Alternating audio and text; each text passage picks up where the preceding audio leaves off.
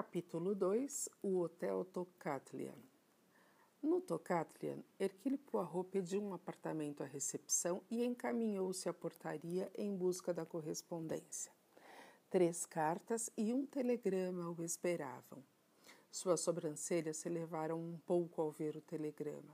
Afinal, aquilo era algo inesperado. Abriu-o com a calma habitual. A mensagem datilografada era clara tudo o que previa sobre o caso Kastner aconteceu inesperadamente. Favor regressar imediatamente. Voilá, que isso é de pasmar, murmurou olhando o relógio na parede e voltou ao chefe da portaria. Tenho de partir esta noite. A que hora sai o Simpão Oriente? Às nove, monsieur. Poderia arranjar-me um leito? Certamente, monsieur. Não há problema nessa época do ano. Os trens andam quase vazios. Primeira classe ou segunda? Primeira. Bien, monsieur. Até onde o senhor vai? Londres. Bien, monsieur. Vou arranjar uma passagem para Londres e reservar-lhe um leito no carro dormitório do Coche Istambul Calais.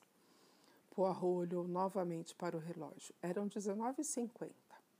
Há tempo para jantar? Estou certo que sim, monsieur. O pequenino belga agradeceu com uma cena de cabeça, foi à recepção, cancelou a reserva do apartamento e atravessou o salão seguindo para o restaurante. Fazia o pedido ao garçom quando uma mão tocou-lhe o ombro e de trás alguém lhe disse: Ah, meu velho, que prazer inesperado! Era um homem idoso, atarracado, os cabelos cortados em brosse. Sorria prazerosamente. Poirot levantou-se. Mr. Buck? Mr. Poirot? Buck, um belga, era diretor da Companhia Internacional de Vagões, de Vagões Leeds.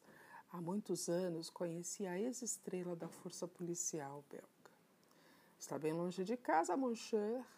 Um pequeno caso na Síria. Ah, e quando volta? Esta noite. Excelente, eu também. Quero dizer, vou até Lausanne, onde tenho alguns negócios. O senhor viaja no Simple Orient? Sim, acabo de pedir que me arranjem um leito. Pensava em ficar alguns dias por aqui, mas recebi um telegrama chamando-me à Inglaterra, em face de uma coisa importante. Ah, laissez-faire, laissez-faire. Mas o senhor, o senhor está no alto, Mouvux.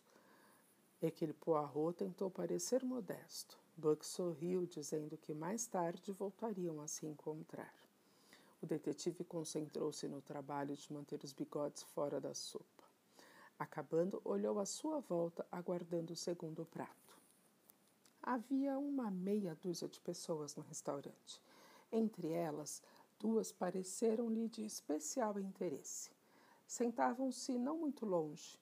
O mais jovem era um americano simpático de uns 30 anos mas não fora ele, e sim o seu companheiro que despertara a atenção do detetive.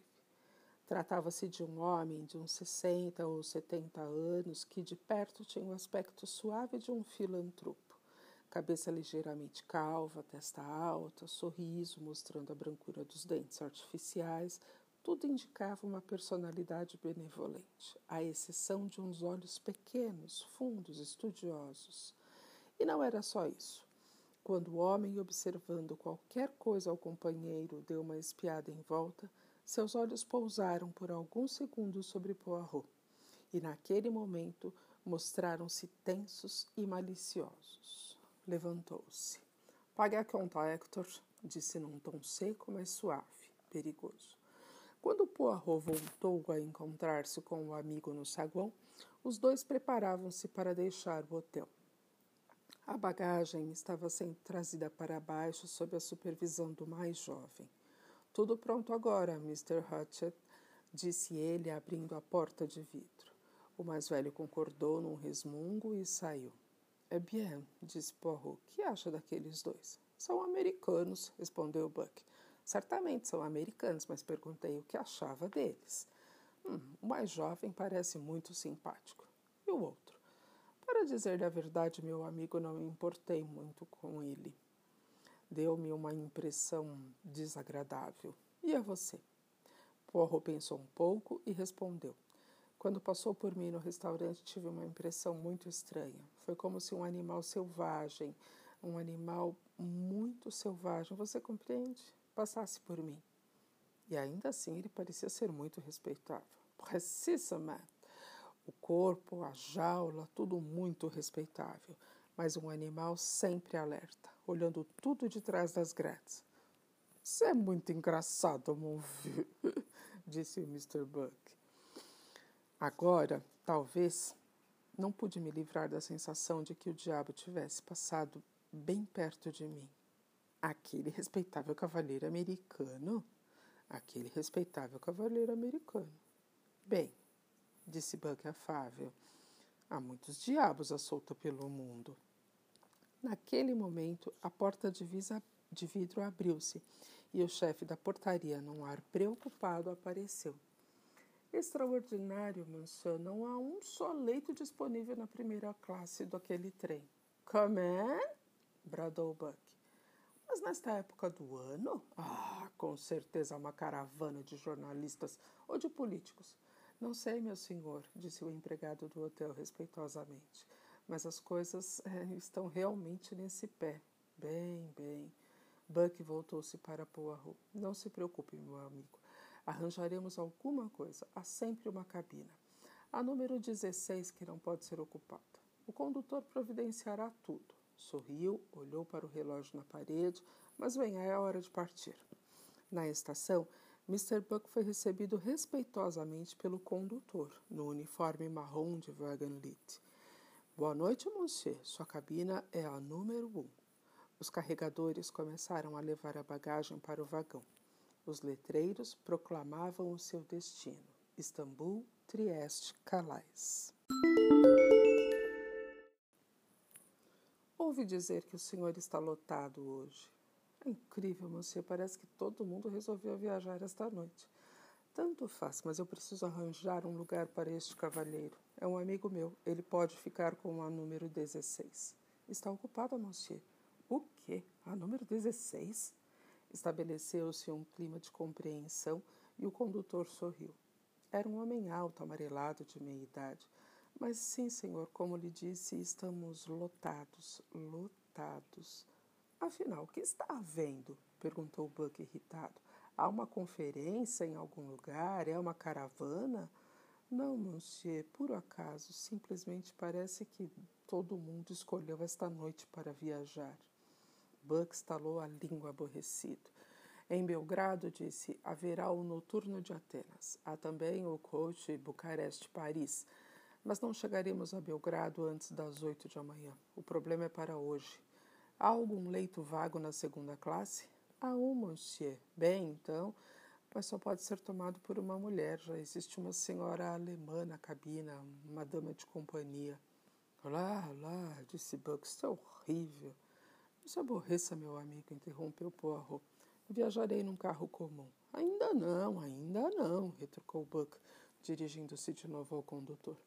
Todos os passageiros já chegaram? É verdade, lembrou-se o homem. Há um passageiro que ainda não se apresentou. Qual? Leito número 7, segunda classe. O cavalheiro ainda não chegou e já são 20 e 56. Quem é ele? Um inglês, respondeu o condutor, consultando a lista. Mr. Harris. Um nome de bom presságio, disse Poirot. Lee Dickens, Monsieur Harris, não chegará. Põe a bagagem do Monsieur na número 7, ordenou Buck. E se esse Mr. Harris chegar, diga-lhe que está muito atrasado e os leitos não podem ser retidos por tanto tempo. Daremos um jeito de um modo ou de outro. Quem se importa com Mr. Harris?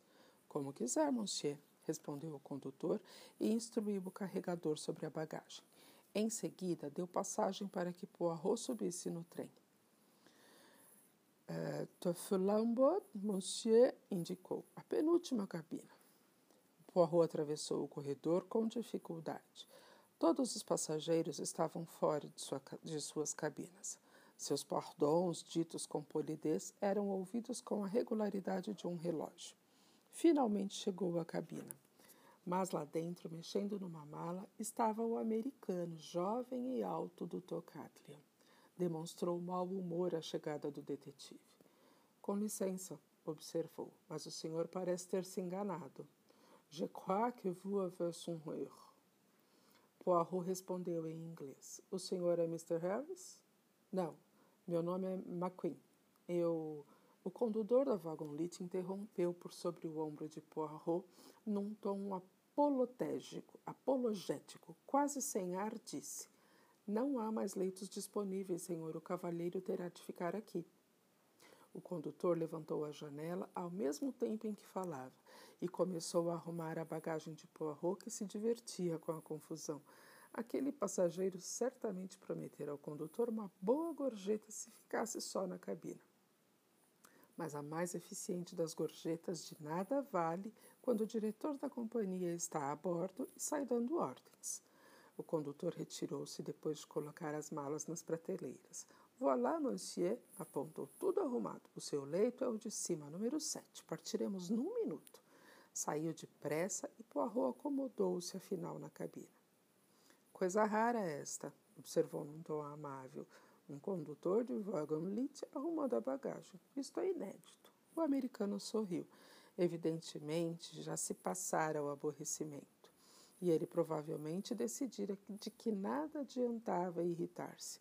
Melhor seria encarar o problema filosoficamente. O trem está lotado, disse. O apito soou, ouvindo-se o grito comprido, melancólico do motor. Os dois homens foram ao corredor. Lá fora alguém gritava. En voiture! Estamos partindo, disse McQueen. Mas o trem ainda não saíra.